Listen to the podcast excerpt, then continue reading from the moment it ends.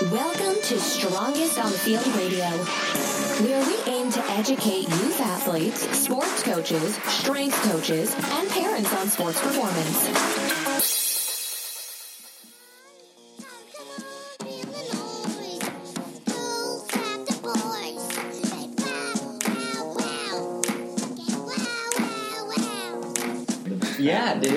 Elephant. The fat elephant. That's the only dude. reason I know because Logan and Lindsay Wear it, right? Yeah. I Dude. do it.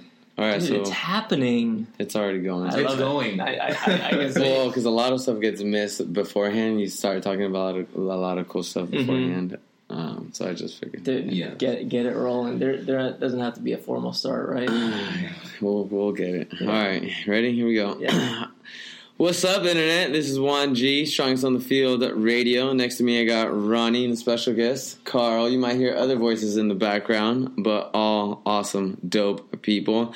Uh, Ronnie, you want to say hi? Carl, you want to say hi? What's up, guys? Um, yeah, today is like ridiculously incredible because Juan and I, when we first started coaching, you were one of the guys who were pioneering um, a movement and, and really paying more attention to how we move. And I can go, I can think back to like gymnastics WOD, and I would YouTube that and go to the website you created for that, and kind of talking about the kipping pull-ups and connecting all these different things. And it's it's way a few years ago. Uh, Yeah. and, and but I remember like religiously looking at those and like, oh, that's how you do it because when you first start, you know, quote unquote CrossFit, that's one of the most exciting things. And you were one, you were the one who was really breaking it down in a in a in a way that it really made sense. Mhm. And um, you know, and it goes from that to burpees to pistols and all these different and different movements. And man, you were one of the first ones that we looked up to as a coach. And uh, obviously, Logan spoke very highly of you. And to sit down and have a conversation with you is like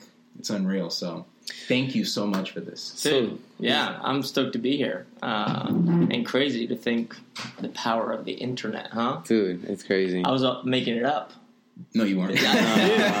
Dude, I'm telling you, Maybe. 90% of the stuff that I was saying, I was like, I think this is it, right? Yeah. And no one was around me, so I was like, I'm right. Yeah, Yeah. I'm going to put it out there. But it kind of worked. Yeah, it It worked. worked. Yeah, uh, so a little background on for those of you that don't know Carl. If you don't know Carl, you've been living under a rock, or you're under the age of twenty. right. Uh, which is some Does of that- our does that some, mean I'm no old? no it's No. just like some of our audience are like y- younger kids and they're not in the CrossFit world Makes Yeah, sense. so they're just youth athletes. Um, Carl's an OG CrossFitter. He's the Uh, man. We'll talk about it in a little bit. He's a An man. Olympian, uh, and a retail expert, a wanna great be father. wanna, wanna be Olympian, didn't make it. Oh, didn't make He it. didn't We'll make talk. it. That's the make it, story. That's the Yeah, story. we'll- We'll, we'll talk talk- about. But talk he's better for it. Dude, totally. Fell short, but look at me now. Look at him now, man. Uh, Podcasting. podcasting. Juan and Ronnie. He's said no. The, the dude does it all. So yeah, he's Uh, better for it. let- I'm gonna I- say that. I guess keep let's- go, keep let's- going, dude. I need, I need that. I need to fill my, you know, uh, Let his ego build. Okay, like, well, let- my let's- reassurance. Let's tank. tell that story of like, okay, as a kid, what what kind of was the the pull to gymnastics? What are some lessons learned there?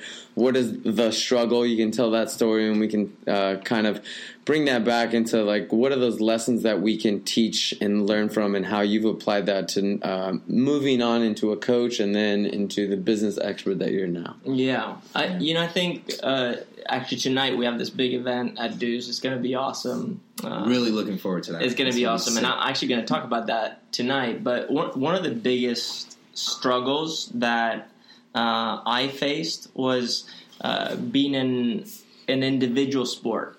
Yeah. Gymnastics is it's you and no one else. And although you have a team and, and people that you lean on and whatnot, you're when you're competing, you're competing on your own.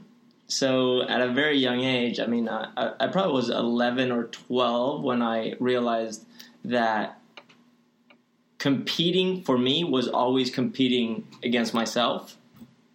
And that was just hard to deal with as a kid. It's like, what does it mean to yeah, compete against yourself?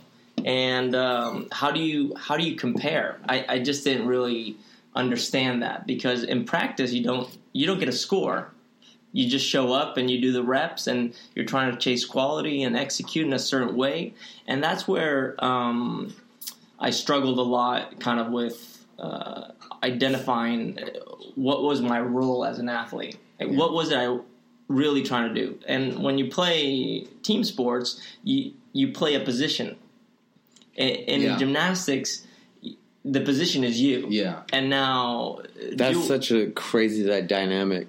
Ah, it's Because weird. I, I come, we come from ball sports, so you get immediate feedback. Is did you win or did you not win? And that's as as immediate as in practice, right? You play small sided and like, all right, well, I did well, right. and I can measure and identify. Yeah. Um, I just yeah, it's a different. Yeah, it's And a you- different dynamic. and you ca- you carry the bear of the of the responsibility and performance. So if we if the team loses loses, there's a possibility that you could say, well, I played well on my in my position, but it was something else that causes the loss. It's almost uh, it almost never happens where you were the sole responsibility, except like Bill Buckner, the guy who was playing first, and the ball went in between his legs, and they lost the World Series or whatever. Um, but in your position, in your sport, you were, you know, you're solely responsible for, Mhm. for your performance. So it's it's a lot of responsibility. Yeah, it's crazy. And then what was interesting is I guess I was probably 13, 14 when I realized that um, that competition was happening every day. That you were competing. Every rep you did was a competition against yourself. And this, the sooner you you picked that up, the the sooner you started leveling up. And the excitement of competition wasn't just about competition day, but it was before. So in gymnastics, before each event, you get uh, like a minute, uh, a minute and a half for the whole group to jump on the piece of equipment, warm up your routine, kind of thing, just like parts and pieces. And you have to wrestle. You have to wrestle with the other uh, athletes For time. to, for time For that, that's the competition piece. Then the, the moment where you do your routine, that's just another rep. It's just another practice day. So the competition itself, you're not nervous. It's the like, hey, let's wrestle to get get prepped, and now execute. And that's kind of um, what's interesting about the world of strength and conditioning is you realize that what you're really focusing on is the the preparation towards uh, the execution of the routine, the movement, the workout, whatever it may be. And and that in in our case, and you know, if you're a CrossFitter or someone who's in strength and conditioning, it's the warm up. It's like the leading up to. It's the progression towards, which takes a certain mindset, an emotional state uh, to be able to align that with your mindset, and then uh, establish physically where you're at and how you should perform physically to to crush it. And uh, that's where I saw a huge translation into Yeah. all of a sudden going to school and being like, school is freaking easy. Like, what is this? This is so easy. All the answers are in the book. The teacher's telling me exactly what to do. Yeah. I know exactly what to study. Yeah, Chilling. What, what's the, what's the big deal? yeah, dude so i thanks thanks to gymnastics because of that struggle i was able to pull it into a school and high school was easy for me. And then when i got to college that's when i realized oh college you have this freedom. And that's when i started building teams to help me uh, get through schooling just as a way of okay you need these degrees to be able to climb the ladder dot dot dot and then you know, as you get older, you, you realize, oh yeah, it's not about climbing the ladder. It's not about the money. It's not about the accolades. It's not about all these things. Wow. It's about uh, the process and sharing that and feeling it and enjoying it. And I think that's how it's translated into my professional life. And uh, that's one of the reasons I felt so comfortable making videos and being like, I don't really know what I'm talking about, but guess what? Feels right to me. Must be right. Yeah. So um, you, you talked about building teams. My brother's a freshman in college, and there's a, lot, a few college athletes who listen.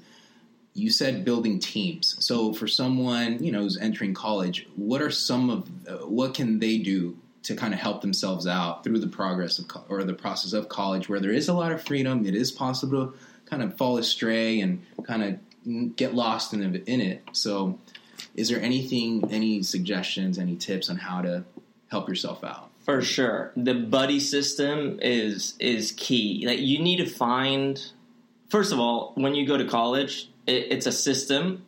You need to learn the rules. Figure out what the rules are of college, right? Yeah. And then uh, start to draw uh, an approximate path that you're going to take. And it doesn't matter if you have two years where you don't know where you're going to study. As long as you know, okay, I'm going to do this thing, I'm going to get a degree, and this is why I'm getting a degree, now you at least know why you're there, right? So now you start drawing where you're going to go. So that's the first thing you need to map out. And then the second thing is know the rules of the game. And once you know the rules of the game, now you have to play it. And you have to play it as hard as you can. And as soon as you start playing it, you'll realize that you need uh, accountability, you need people to lean on, you need people to learn from, and you need to identify where you're strong as a student, where you're strong within the game, and then where you're weak. And wherever you're weak, you need to see that in your buddies mm-hmm. and lean on that because your your weaknesses are your opportunities. Yeah, Carol Dweck. Yeah, exactly. That's where you're gonna that's where you're gonna move. So lean on your strengths, move towards your weakness, and do that with someone. Boom. That's that's awesome. And then realize that whatever standards they're giving you, whatever uh, path they say is the optimal path or what people normally do, it doesn't have to be like that. You set the set those standards. Yeah. So that's where you have a year maybe to establish how am I going to get through this thing and for what? What do I want to get out of it? And for me, I realized that I I wasn't really sure why I was studying what I was studying. I just thought it was cool. What did you study? I studied environmental science, and I specialized in uh, genetic engineering and then marine biology. Wow. That's, yeah. well, it's it's almost the same as Ronnie's math major. I'm a math major, dude. It's crazy. Well, it's great because yeah. math is the universal language of everything. It is. It is. But it, it's the way it's interpreted. Mathematics it is uh, it is a great thing, but the way it is interpreted through the collegiate system, the college system, it, it doesn't translate. I learned topology, and I learned my upper division math classes have no relevance to real life. So although mathematics is the language of the world, the way it was expressed in the college and system, it doesn't do any too academic. Yeah, it's it, it doesn't carry over. It, yeah, because you're you're learning techniques, not skills. Exactly. Yeah. Exactly. That's the problem. Exactly. College is not about learning the techniques. The techniques you can get anywhere. You can read a damn book. You can go on YouTube University. Yeah. Right. you know, like, it is. Right. If you just apply yourself, you can learn the techniques. The skills can only be developed if you bring some of those techniques to an environment. And that's the, the understanding that you gain from bringing the knowledge uh, into context. Yeah. Right. Understanding only happens in context. So the the game of college for me was creating a team that would allow me to navigate going from point A, the start, to point B, the finish, mm-hmm. in the most efficient, effective way possible, and for me to uh, get to the next level. And in retrospect, it made sense that I was uh, trying to uh, do as much as possible with as little time as possible. So, for example, my my degree was uh, a bachelor's in science uh, with honors. They call it in Europe, so it's an extra year. Okay. And so five years. It's kind of like between a BS and a master. Okay. Okay. So it's, it's something like that. And what I realized is that after your first year, now I could start picking whatever I wanted in terms of credits, units from any any courses, any years, uh, so I can mix and match however I wanted. So I I, I created uh, an opportunity to finish in four years rather than five. Oh, okay. And then in addition to that, I knew that if I did well during the year, which I knew how to study, I could take the summers off and now go abroad. And that's where I started studying in Singapore, and uh, I was interning and prepping for my final year uh, and the, the final like thesis and project. Yeah. So when my fourth year was completed, I was completely done. I came to the U.S. from Spain, and I spent a year here just kind of figuring out what do I want to do with my life. And at the same time, all I had to do was on my spare time write my thesis. I went back, graduated, boom, done. And uh, now I, I could start the real world. But what I realized was that it was all about team building during that. Yeah. I fucked up a lot. and I realized the day I fucked up was I was I was in the library, it was like 10 p.m. or something like that. And I was like, okay, I'm ready to go have a little dinner. And uh, two girls that I was working with on like sharing notes and stuff, I walked by them. I was like, you got those notes ready? And they're like, working on them, and I said, "I'm going for dinner. I'll see you in two hours." Kind of thing. and and they just a looked at me like, "You motherfucker!" And then they told me that I was being unfair, and I was like, "Oh yeah, totally. That is totally unfair."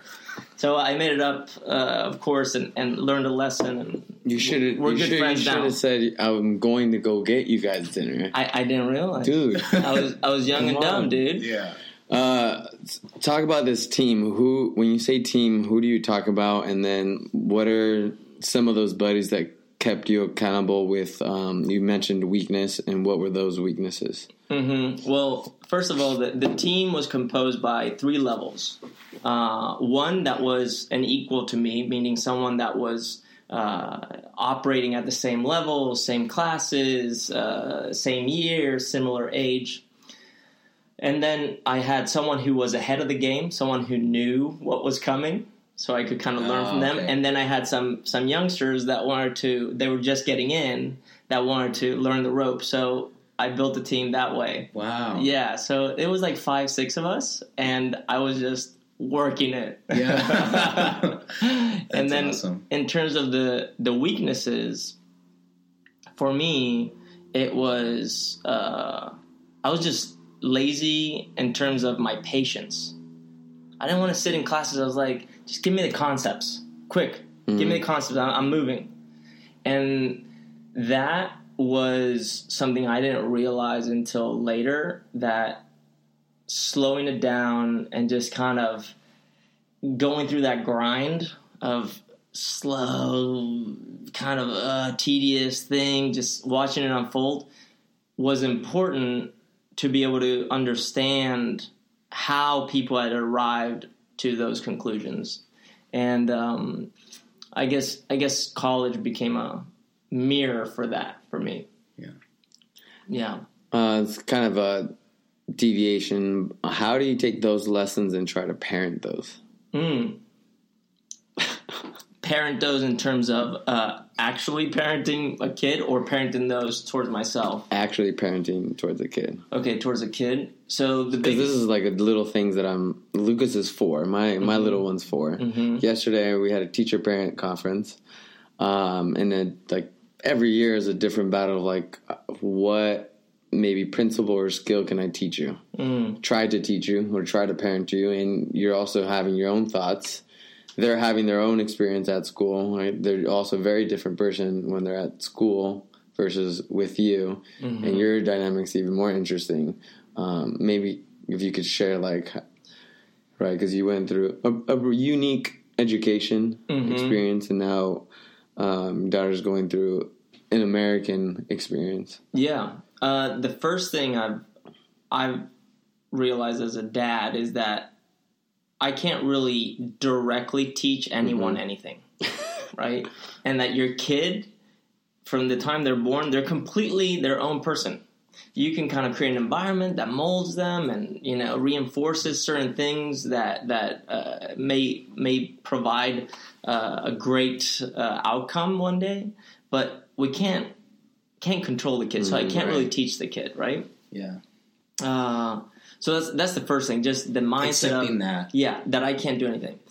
The the biggest thing that I've learned is that the kid will emulate however you behave. Yeah. and it doesn't matter what you say or how you move your body or what you like, how you're breathing, how you're you turn on the TV, how you read a book, the whole thing. If you light candles during dinner, or if you you know, they will emulate that. So it's you as a father or mother, parent, period, have to become the best version of yourself as you are in uh, the same environment as your kid. And that's it. yeah And when you do that, um, you will naturally show your strengths, you'll naturally show your weaknesses. And when I think when the kid sees your weaknesses, the sooner they're able to see their strengths and how they can actually be become a child and support you as a child. Where they're I'm just receiving as a child, right? But also it's important for the, the kid to be present, whether it's uh, you know in a peaceful way or aggressive, whatever it may be. As long as they're present, now there's a balance, and that's the the the ecosystem of the family. And Yeah. your kid who's four, you maybe go to school and they're like telling you all these things about your kid, and maybe some sound familiar, some may not sound Yeah. familiar. But either way, you know that uh, that's just kind of their observation, their Yeah. perspective, and you have your observation, your perspective. The kid is the one that knows the truth. Yeah. So, as a parent who is with the kid most of the time, uh, all you can do is create an environment that's conducive for the true kid to be themselves. And the way that you do that is you lead by example. That's I, I- I'm not a parent, but Yeah. I'm curious to see what your answer. Maybe Juan, you can uh, put in your thoughts. Like kids who are growing in this generation have to deal with uh, cell phones, social media From the start now. from the start. Kids are, you know, having cell phones as young as I don't know, five or seven. Obviously modified for their age, but soon enough they'll be uh, exposed to social media and and what social media drives is a certain life um, that is now in their face 24-7 as opposed to when we were young we only mostly saw it at school or maybe TV. MySpace. My, well MySpace. true MySpace yeah yeah. MySpace came out when My- we were your in, first friend in was middle, Tom, right? Yeah, so yeah yeah that's true yeah in middle school. so so middle school. Yeah. Yeah. Yeah, that's true. Have you been to the website? It, my my stuff is still up. Is it? Yeah. Did you Anyway. have the glittering background though? like? Yeah, I don't I know, ca- but this you had a little I pimped it out. You had a little Yeah, I can't like a soundtrack remember. to your profile. I Um, kind of old. did you have MySpace? I did, Okay. but uh, I mean, well, is it still active? Can we? yeah, MySpace? probably. It was only look up chicks. Logan too. Oh, man. So how so how do you educate a child social media? What's the what's the lesson there when it comes to? we That- can't block them from any of it, No, right? no. Uh, like I've made a decision. There was a thought there for a second. Like, how much do I censor Lucas from stuff? Like, I'm not gonna show him super violent stuff, but like, I'm just gonna be myself. I pick them up. I still play the same music I listen to. They're gonna listen to it anyway. Um, it's just what Carl said. It's like your behavior and your reaction to the music. Okay, the things that they're actually saying versus the things I'm actually doing is completely different. I just like a fat beat. Yeah, dude. in the come back. It, like, it, it, and it so makes sense. Lucas will like a fat beat, right? Yeah, but it's it, it, I'm not robbing liquor stores on a daily basis and talking about it, right? Yeah. Like the things that he sees, I'm gone before he wakes up. Uh, always busy doing something, not sitting around just picking my nose every day. Um, so it's those behaviors that he's catching on to, Yeah. right? and then he doesn't even though he might be listening to whatever you listen to whatever rap Like his favorite song right now is Gucci Gang. gucci gang No every kid way. is so but That's it's hilarious. the but he's like the softest kid in class. yeah because he's not connecting it to that life necessarily he's not his interpretation of gucci gang is not like i want to like my dad listens to it so he's a thug no he's a hard worker there's it's not like a this direct correlation to what we feel Gucci Gang represents. Like for him, it's just a song. It's not how I'm going to carry myself Yeah. because my dad does a certain, you know, lives a certain way. So Yeah, I, th- I think the way to think about it is first of all, social media is the new media, and it's a medium in which we all communicate. Yeah. So it has a new code. It's a it's a new way of behaving. Yeah. Like any new code, any new medium is going to elicit certain behaviors, such as like selfie life and duck lips and look at me doing this thing, because when we when I get likes, I'll give you an example three months ago, I decided to post some old videos just to do a test on, on Instagram, and all of a sudden, this thing started spiraling up again. I was uh-huh. like, oh, look at all these likes, all these follows, and I, I had told myself, you're only going to do it for a month. When I finished the month, I had gained like I don't know how many, but I had gained X amount of followers, and it was kind of exciting. I was kind of it was kind of like a drug, right? And then I knew I was going to quit, so I boom quit cold turkey, and I started posting the things that I really wanted to post and talk about the things that I really want to talk. Immediately, the numbers just went straight down. Started losing a bunch of followers, and I knew it was going to happen, right? The other day, uh, this was last week.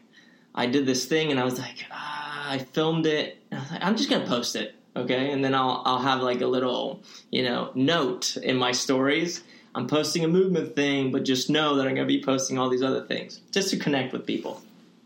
Immediately, dude, the likes started going up again. You know what I did? The next morning, I was like, I'm going to do another movement thing because I know that that gives me this immediate feedback and satisfaction that That dopamine uh, hit. Yeah, it just hits you. Yeah. And I think that's where we have an opportunity to build uh, a conscious uh, child or a conscious human being that can at least acknowledge that that's what we're experiencing. And then when you can acknowledge that, now you have a conscious choice of what the next step will be. Yeah. You can choose to do drugs, right? Or you can choose to uh, chill for a second, regardless of what the feedback is going to be. And I think that's where you live in that constant balance. So that's number one. Number two, I forgot. I know, but- I'll- I'll add your number two, Yeah, though. but number two, this is what it is really. It's um, judging people for their behaviors is uh, is a reactive way of living. Being able to see past people's behaviors and uh, realize the true intent behind it, which is always positive, regardless of what they are, whether you're committing a really bad crime. There's some sort of positive intent internally. Not that it's acceptable, but there's a positive intent that comes from the person. Now you know how to become a proactive participant. You're not just being pushed around. You're you're swimming with it. You're surfing with it. You're going with it. So as parents, I think that's what we need to uh, teach the kids. Is like, oh, you're listening to this music. If we get an opportunity, we'll talk about why it's exciting and why they're saying the things they're saying and where they come from, what the positive Yeah. intent is. Right? That's good. Yeah. The other one I wanted to add to that Yeah. is uh, since we're in a coaching role and people look up to us in a parenting role, I think there's like the, the huge responsibility of the things that you post. Mm-hmm. Like One hundred. even though whether you like it or not, you have there. There are people. right, we can decide to post PRs all the time, right? And I like to post like I don't PR that often. well, okay, so there's I don't get many in, of those. in our world. It's like the PR that gets highlighted all the time, and that's what all you see a Yeah. lot of. Right. I like to post personally a lot of like, well, I'm building up to the thing. Yeah. Those those handful of people that look up to me, like the ten people, right? They they see that work, and if I can positively affect those ten people to see. This is what happens behind the scenes of every day waking up at 3:30 a.m. so I can get to that one lift, right? Even though it's that one lift or that one movement that gets you all the likes, and like, you, did you have you guys been following the rest of the, the process that went behind and the hurt behind getting to the highlight reel? Um, we talk a lot about the highlight reel, with, like the kids, and like a lot of the stuff that gets posted is the end result. Mm-hmm. Um, and you miss all the the crappiness behind it, Yeah. Yeah. all the soreness behind it. Um, so there's like a huge responsibility for us on that end. I agree. Yeah, that's I huge agree. because uh, you know you think about uh, as leaders, we have to show them that it's the progress, the process that usually that will lead to that ultimate, you know, five second clip of you PRing whatever movement, exercise, weight it is, and it's for us to prioritize. Look at me building up towards this eventual resolution. It's like that's going to be like that's the key. Mhm. That's the key to that whatever thing you want. Yeah, for sure. And this is this is kind of a, the million dollar question that I you know I ask everyone I work with. I'm like, do you want a million dollars? It doesn't matter if they're a billionaire or dirt poor. Everyone's like, I wouldn't mind having the million dollars. Those who are dirt poor and struggling, they're like, the million dollars will be super helpful. And we get so many people coming to a gym uh, to to go into the strength and conditioning world to get closer to the million dollars. They come in, they're like, whatever you tell me, coach, I'll do it. And then uh, you give them the plan. Mm. In terms of accumulating the million dollars, I can ask you guys right now: uh, Do you want a million dollars? Yes. Yes. Yeah, right. Cool. Uh, the next question would be: Do you have a job?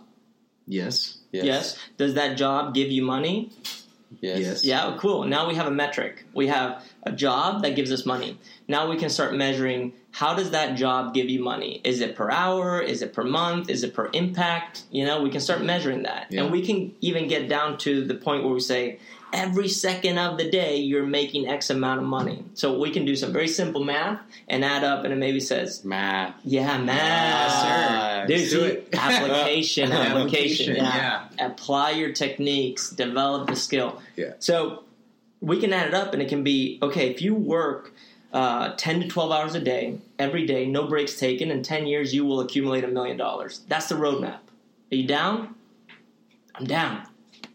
We know that most people are down when they see the roadmap, but shortly after they start falling off. Mm-hmm. We know that creating a conducive environment where you have a team, you have a coach, you have this thing where you show up and daily consistently build up to it, you you can stick to the plan. But the plan is going to be fucking hard, right? It's going to be tough.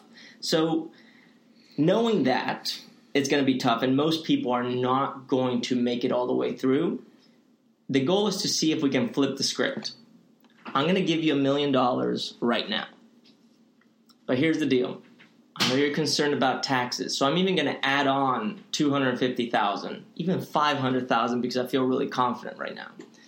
The only thing that you need to do in exchange is sign this agreement that says that you're going to work for me 10 to 12 hours a day every day for 10 years, no breaks taken. Do you sign the contract? Wow. Yeah. I do. Yeah, some people, yeah.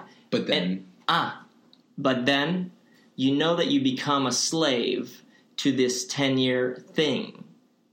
So it's not really the million dollars that you're chasing. It's not the PR. It's not the Olympics. It's not uh, whatever it may be that you have in your head. That's just what gives you the the the thing that sets the direction. What you're chasing is the feeling, and what that feeling, those resources, are going to allow you to do. So how can you establish today a standard that feels like a million dollars? And that's where you have to have a very good understanding of how you are thinking, what your mindset is, what you're feeling, which is, you know, a product of how you're how you're thinking, and then how you're moving through whatever the process is. And that's where, if you think about a movement pattern, it's scaling. If you think about uh, reaching a PR and you're clean, it's you start with a barbell and then you add a pound every day, and then you refine the movement. You show up every day, you get the physiological adaptation, da da da da, and eventually the product is the PR. But the feeling has to start today. So how do you act today like you already have the million dollars, which you have? It just looks different Yeah. wow. that's the the secret and that's the hardest thing to do but you can do it if you start paying attention That's crazy. Yeah. That's amazing. that's the million dollar question in my in my eyes there was uh, Tim uh, Tim Ferriss interviewed Terry Crews, Hollywood celebrity, whatever, the guy with the Old Spice Mhm. stuff, and Terry Crews shared this idea of uh, how do I become what I want to be? I want to be a, a high paid actor, and he said it's uh, a do, have, and be. It's like so. What do you want to do? You want to be a millionaire? Okay, then just be a millionaire. Or let's say you want to be rich, be rich. And he just told himself one day, being dirt poor, I am rich okay, now that I am rich, what do I do? What do rich people do? mm-hmm. How do they behave? And, and and he started behaving like a rich person. Lo and behold, over time, he became that thing he set out to be. So it's deciding what you want to be, like putting it out there, like this is what I am, and now behaving as if you are that person and carrying about it that way. And so in ten years' time, Mm-hmm. guess what? You look up, now you're much closer to being that thing you initially set out to be. So it's yeah it's sort of like that. yeah and and if you if you and you must look up actually because and this is a personal uh, story of mine is that when I started picking up speed and acting the way that I, I wanted to be, I was just putting out content, doing all these things. Oh, get a book deal, write the book, become a New York Times bestseller, make all this money. Money was flooding in. I, my bank account was full, okay? And I had offers coming from all over the place, and I had all the things that on paper are seemingly really cool. It's like all the PRs, I had all those. Yeah. Like my Instagram profile was the shit, Yeah. right? but when I looked up, I realized none of these relationships are meaningful. None of these uh, accomplishments, I, I don't feel totally proud of them. And that's a problem. So you realize that performance, life, is not measured in gold medals or numbers or money. It's measured in how you feel. And in order to do that, every day in the process of, okay, how do you act rich right now? You need to feel what that really means at every level from your personal qualities to uh, the things that you're achieving to the things that you own, your possessions. You need to be Mm. proud of those possessions because they are an extension of you and then your relationships. And if you can do that, I believe that by the time the 10 years have passed, now you'll look back and you will be rich. You will be the champion. It just may look a little different, but it will feel right. That's hard. And that is the paradox that we constantly live in. It's like you choose. Yeah. What are some things? So, were you able to go back and have a better feeling about those things? And where, how, what did you change to get a better feeling of those things? Because it's hard. It's hard to go back, right? Yeah. I had to let go of everything. And um, unfortunately for me, it led into a pretty deep depression. And I was really depressed, getting really sick. But thankfully, as that was happening, as I was crashing, I was also becoming a parent. Hmm. So It's all of a funny sudden, how parenting switches you. it is crazy. And I I joked to Ronnie, I'm like, or anyone, like, you want to like, figure life out? Have a Mhm. kid. yeah, and yeah. then you're it's a, it's a weird switch comes on. It, it's a weird switch, and this has been something that you know with Lindsay with BirthFit transitioning into parenthood is such a powerful thing, and it goes beyond the biology, the biology that we superficially see as oh you have sex and you have a baby. Now there's there's a there's a different level of biology that also occurs. But that being said, the biggest thing that happened to us, uh, to my wife and I, was that anytime you're in a committed relationship, and it doesn't matter what it's with, in the beginning, when you start, you're in love, everything's beautiful, and it's this just awesome thing. And eventually you're like, okay, now we're together, but I don't feel the same thing. You you start wondering, damn, I'm never gonna fall in love again. Like I'm never gonna feel that love, that the excitement, euphoria, the whole thing again. I'm never gonna have that like crazy madness. Yeah. But when you have a kid, all of a sudden, yeah, all of a sudden, as a couple, you get to fall in love with another person, and that is so fucking magical. You, you just can't describe it. And but once that happens, all of a sudden, something changes, and you're like, oh yeah, falling in love goes beyond me. It goes beyond people. It, it goes towards, uh, uh, you know, uh, looking at a tree and you're like, oh my God, look how beautiful the tree is. And you can, You forgot to look at trees. Yeah. You forget to look at trees and you go back to looking at trees. yes. And it's raining. Oh my God, how beautiful it's raining.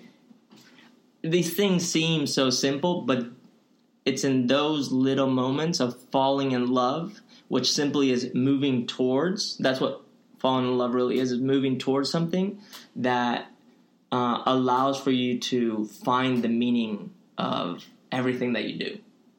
Wow. And when you do it with your true self, like you're all in, it produces the results that you need, which happen to be uh, contained in the things that you want, like the PR or uh, winning the Olympics or whatever it is you, you have an aspiration to do. And I think that's that's cool. Yeah. It's it's pretty damn awesome. Mm-hmm. And that kind of got me out of the the depression and many other things, but that's part of it. Yeah. Um, kind of switching gears, you can go back if you want. How do you filter information? That's a great question. There's, you know, internet, everything, worlds, writers, coaches, hundred thousands of them. How do you filter all that? And how do you, you know, know what's right and what's what's wrong? Well, what's right and what's wrong, there is no right, there is no wrong. That's the first thing is that that game doesn't exist. It's the same thing as reward and punishment. That doesn't exist. When when you look at the world as right, wrong, I like, I dislike, reward, punishment, you start uh, simply moving away or towards something, and you you become mindless and you start lacking awareness. So that that's Okay. number one. Okay. So when when information is coming in, that's where uh, becoming aware of who you are is extremely important because as soon as information comes in, you will have a thought because whatever information comes in, you're going to attach to whatever knowledge that you have. And as soon as you attach it, that knowledge comes from some place in your life where you acquired it that may have been a positive experience for you, where you're like, oh yeah, this was a growth experience, or this was a very tough experience. And immediately it will uh, associate with a feeling. And then all of a sudden you feel happy, excited, angry, sad. And you need to be able to feel as the information comes in what feeling is provoking. And then loop back to why is it making you feel that way? And is this information something I can use as inspiration to move forward? Is it something that's giving me clarity or is it confusing me? Either way, let's say you're confused. Being confused is like a weakness. It's an opportunity for growth. Move towards it. Now now go to the next information. I need to know this is the first question that's coming up. When I do this, this happens. Maybe the information told me that. Is that true? Okay, who's talking about this? You look up some people, and now you start consuming the next piece of information. But if you don't know how to process information, you're never going to get there. So that's number one. Become aware of yourself. Realize that there, there are thoughts, there are feelings, and then you need to loop it back to a thought and realize: is this inspiring me? Is it giving me clarity, or is it confusing me? Either way, I need to act on that. Now, the the second thing is that we are moving from an information age right now to a conceptual age where less information is more. And what we need to be able to do is we need to be able to uh, pull the essence out of it and see what the universal principle behind that is. That's the concept. And that can only be done if you've exercised step number one awareness because now you're training yourself, you're practicing, uh, choosing how to ask questions on the information that you're receiving and what you're feeling in terms of that that information. This is complicated, but it's possible to do. Yeah, it takes time, it takes experience. Like Yeah. last time we talked about you have to be open and willing to go through that experience. Otherwise, you can't have an output hmm or an answer to does this positively how how does this affect me? Negative, positive, or neutral, hmm right? Like Yeah. Dan, or Ronnie's F forty five story. Oh yeah. What is it? Well, you you probably told me before. But, you drop you you drop the name. You can't be doing that. oh, damn. So that so okay. yeah no we um uh you know there's many fitness programs out there and you know Oh, F forty five. Okay. Yeah, he said it now. I got it, got it. Okay, I thought we were talking about a plane. I was like, yeah, tell me more. No, no, F forty. It's a, it's a, it's a, um, it's a fitness program, and I just happened to go there because some friends invited me, and and it allowed me to see their interpretation of you know fitness, strength, conditioning, Mhm. and their model doesn't line up at all in any shape, way, or form to what we do and how we approach coaching, uh, coaching, teaching, seeing all these different things of fitness. And um, yeah, it, it's basically different, and you just have to.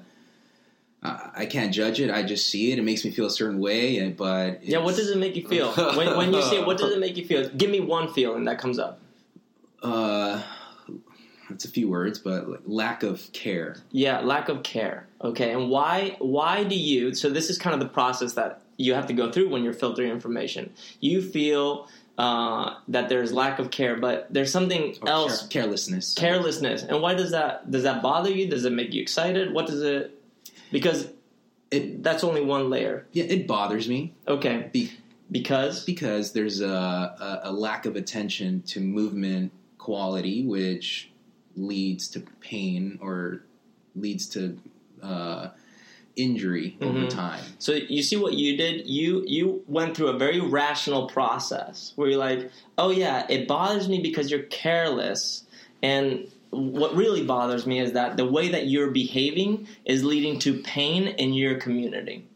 Yeah. And because I'm doing something similar, I feel like we're going in different uh, routes almost. Because I'm trying to go pain free, and you're actually taking uh, a certain environment and it's making it conducive to pain. Yeah. Now, I don't know if you know anything about preventive medicine.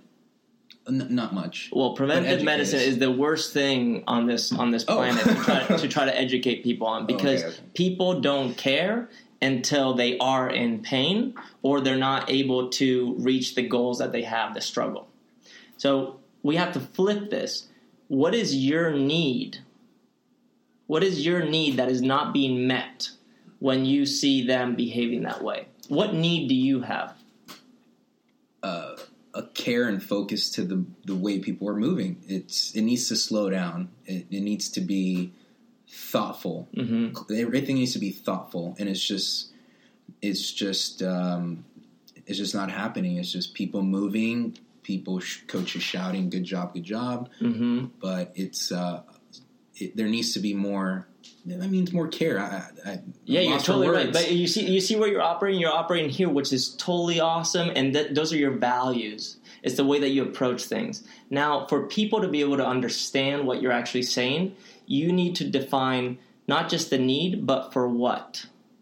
Right. So it's I have a need for care because I want people to be pain free because when they're pain free, they live a more fulfilled life. When they're more fulfilled, they're able to actually become themselves, and now they create this flow and they start setting new trends. When they set new trends, they become innovators. When they become innovators, I can see more, and I feel like I'm a part of this bigger thing.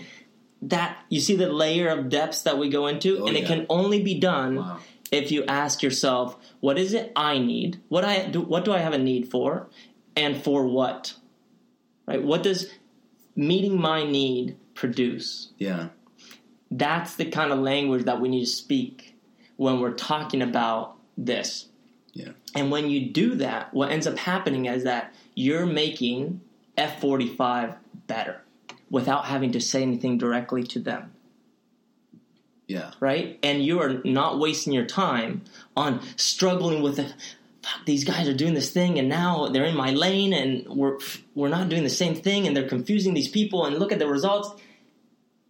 You're just going down the rabbit hole of going backwards. yeah. But it's because you have a need and that need is positive. So we need to bring it out a different way yeah. that's that's that's the art of communication. That's the art of, of coaching uh, at a at a high level. Yeah. Um, Um, that's I think that's where we're going, Hmm. And that's very hard to do. But does it make sense to you? yeah, it does make sense it, that the I'm. I mean, the way you explained it, there is more to the. There is a reason why I want care, Yeah. and it's just me being aware of that. Mhm. And now I ha- now that I know, how can I make a difference, or how can I Mm-hmm. do that because what I did was when I when the person who invited me to the class told me what did you think I said well there's styles and some people that's their style Mm-hmm. my style is this we're going to progress Mm-hmm. we're not just going to have you do you know RDLs and not teach you a hinge or do stuff like that Right. and blur up the music to kind of cover the you know make noise One hundred percent. so that's what I left it at. I could have been more productive and said, okay, well, well, I don't know how I would do that. Honestly, I'm not going to go to those guys and be like, hey, you, you, this is, hey, do you think about this or does it matter? I, I don't know. It's This goes back to parenting.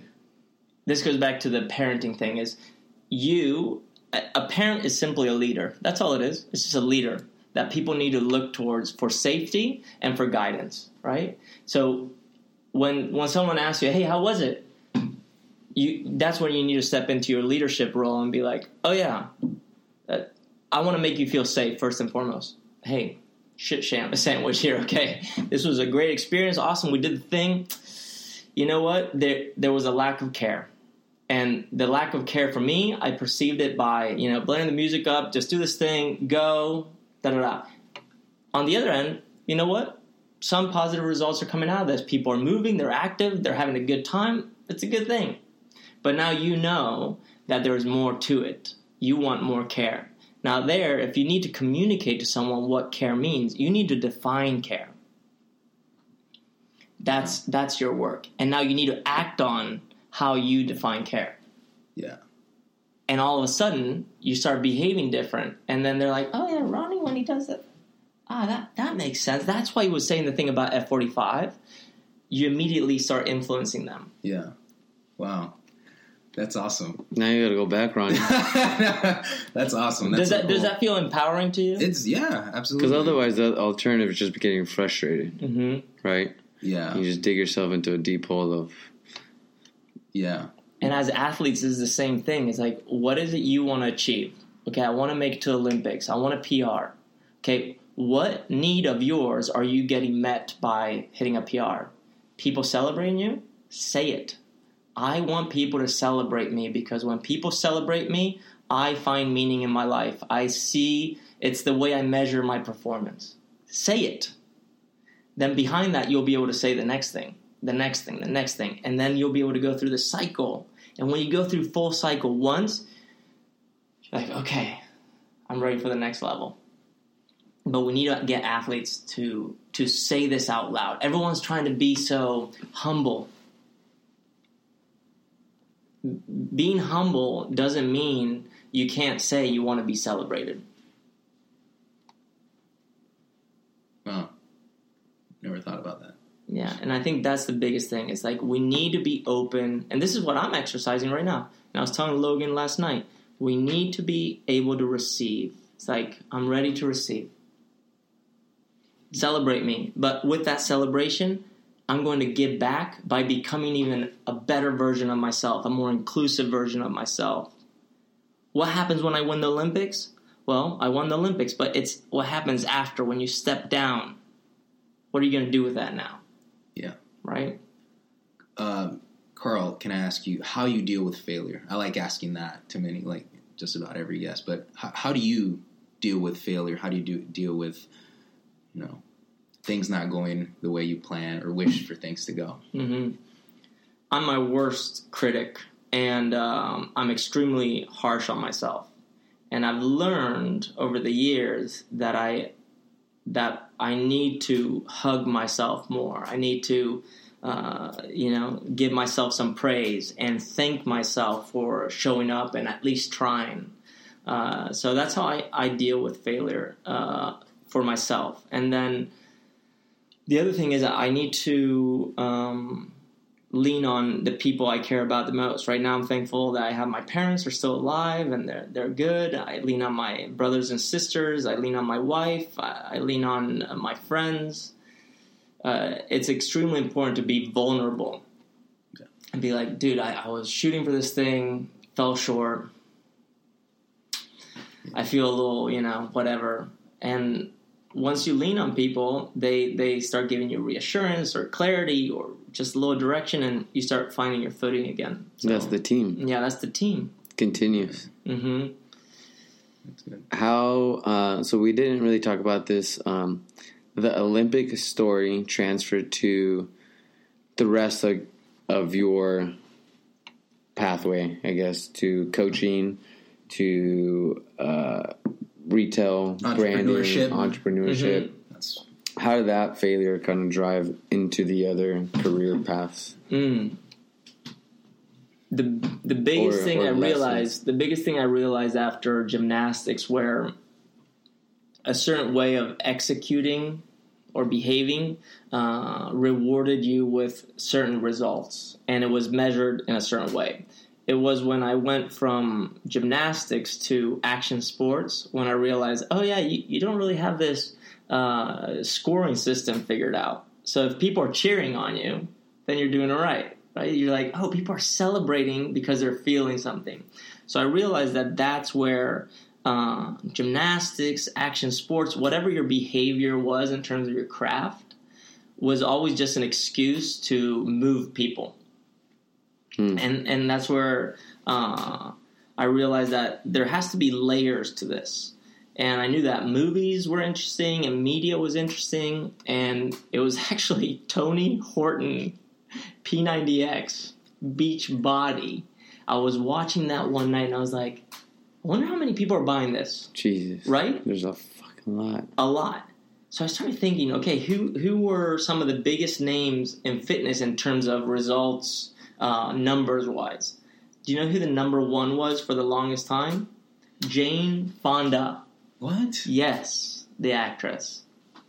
Really? Yes. that was your fitness guru in terms of generating the most amount of money and views and the whole thing. wow. How did she do it? Well, she had fame for the movies and all these things. She had a name, but she did it through uh, workout VH, VHS tapes. What are those? yeah, right? What are those? Right? yeah, that's true. videos, guys, videos. And all of a sudden, I realized the power of a product, the power of uh, a method uh, put into this uh, system that could just disseminate information as quick as possible. Social media shows up, the internet shows up. What an opportunity, right? Here we go.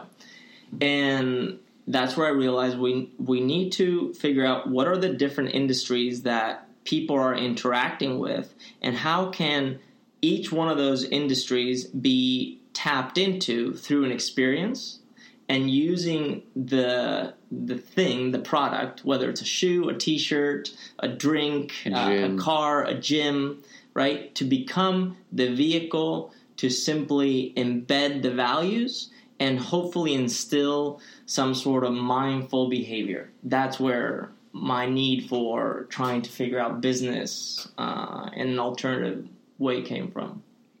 That's, that pretty much is the drive I feel like with the book.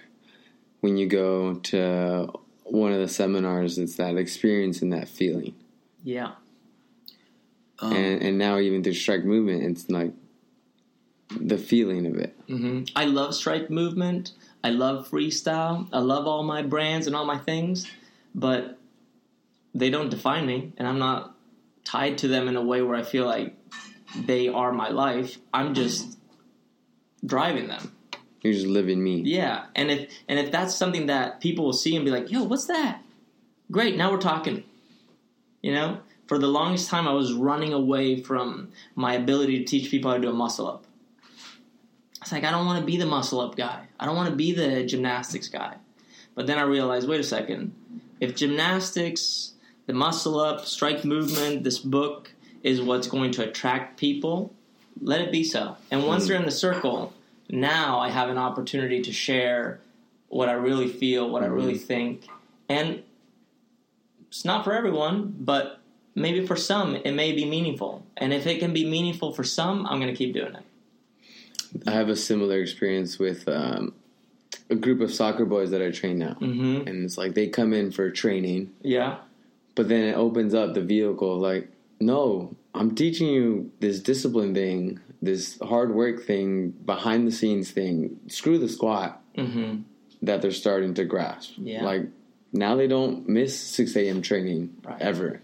'Cause they're like opened up this new gate of like, I can fucking do anything. Mm-hmm. Like, yeah, the squat was just one way to trick you into thinking that you can do anything. Yeah. in, can I Exactly. Please. Can I? Uh, so in your book, you mentioned Javier Amado. He was Mhm, your yeah. gymnastics coach. Yeah. and you mentioned how he sacrificed a lot to for the betterment of the team. Mm-hmm. What makes a great coach? Like, what what in your opinion makes so for us? We're young coaches. What are some things that and you've traveled the world and you've seen met many different people, uh, many coaches? What are some qualities that you see across the board among those coaches who really stand out and who excel? Mm-hmm. Um, Yeah, I, first and foremost, I don't think there's uh, one great coach that is great at all times.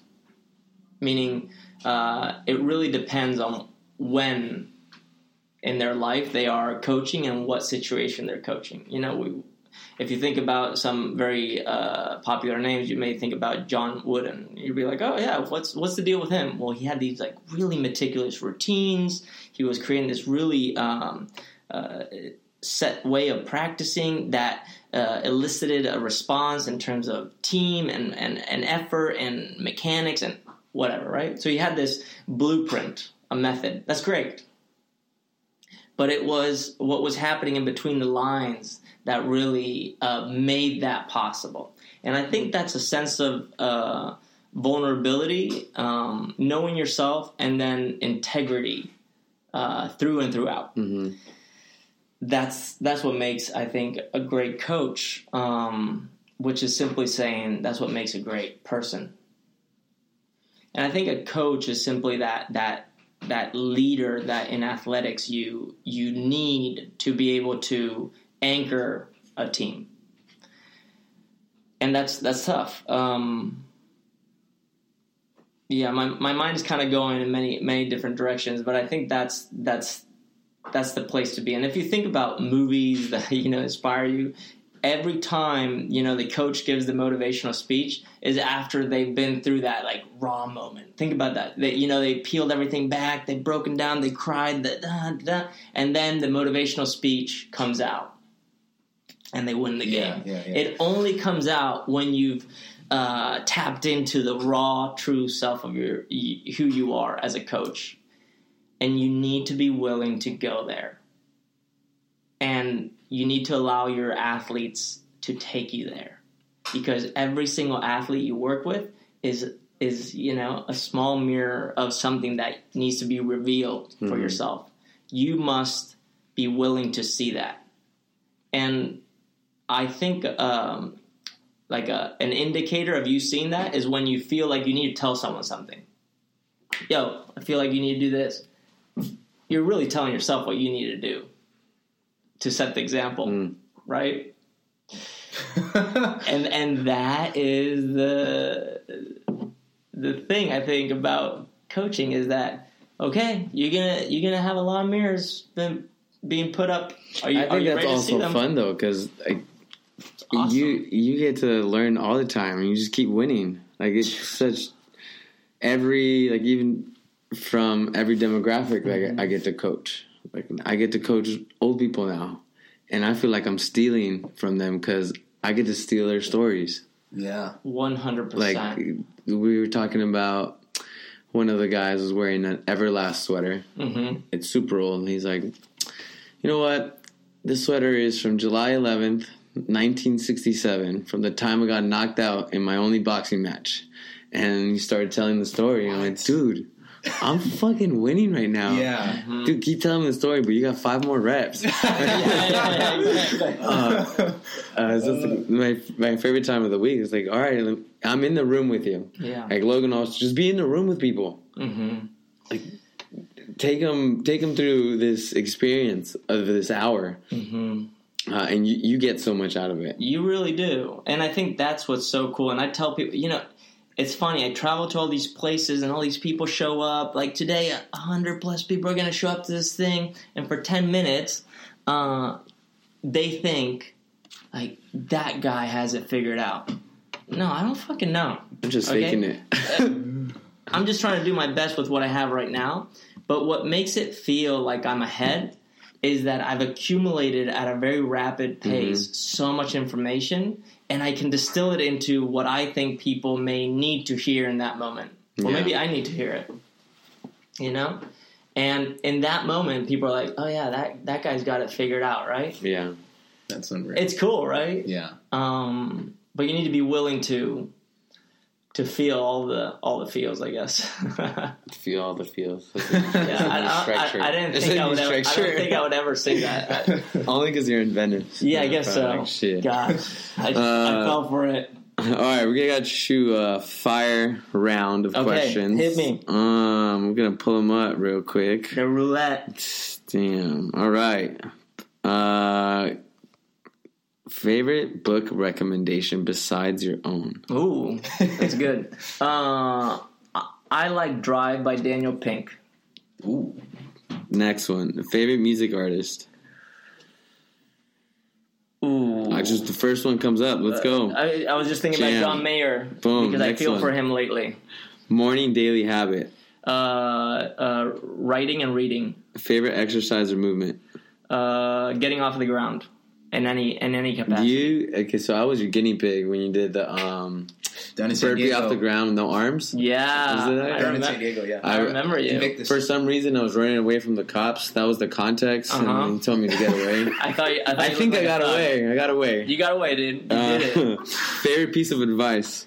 Uh, enjoy the ride. Uh, would you rather be the smartest person in the room or the funniest person in the room? Ah, sometimes I want to be like the that? funniest, dude. Funniest. I feel like most people would go funniest. Yeah, me too. You know why? The laughing Buddha. It evens out the playing field. Everyone becomes human as soon as you laugh. Yeah. Yeah. Boom. That's all I got. Uh, the only one I like is uh, what is the most common mistake others in your field are making? Uh, they are not uh, looking at themselves, and they're trying to solve other people's problems. You can't. You can't. You can't worry about other people's problems. You can only be worried about what they're going to do about their problems. In order for them to be able to do that, you need to do it for yourself. Focus on yourself, Perfect. Boom. That's all I got. Carl, dude. I wanted to thank you. Thank you so much. Thanks, Tight guys. schedule. I think there's some deep nuggets in there. It got p- pretty goddamn Big deep. nuggets, man. We Uh, went there, right? yeah. It, Good it was nice. We went over athletics, being an athlete, being a parent, being a coach. We did a lot of parenting. Yeah. Carl, I like this. Thank you, Thanks, bro. guys. Thank a lot. Appreciate it. Thank Thanks you. for having me. uh, internet, where can we fo- uh, follow you, Carl? Dude, freestyleconnection.com. Yes. We're coming in hot now. Uh, questions, comments, concerns, email us at radio.deuceathletics.com. Bye. Show me, coach.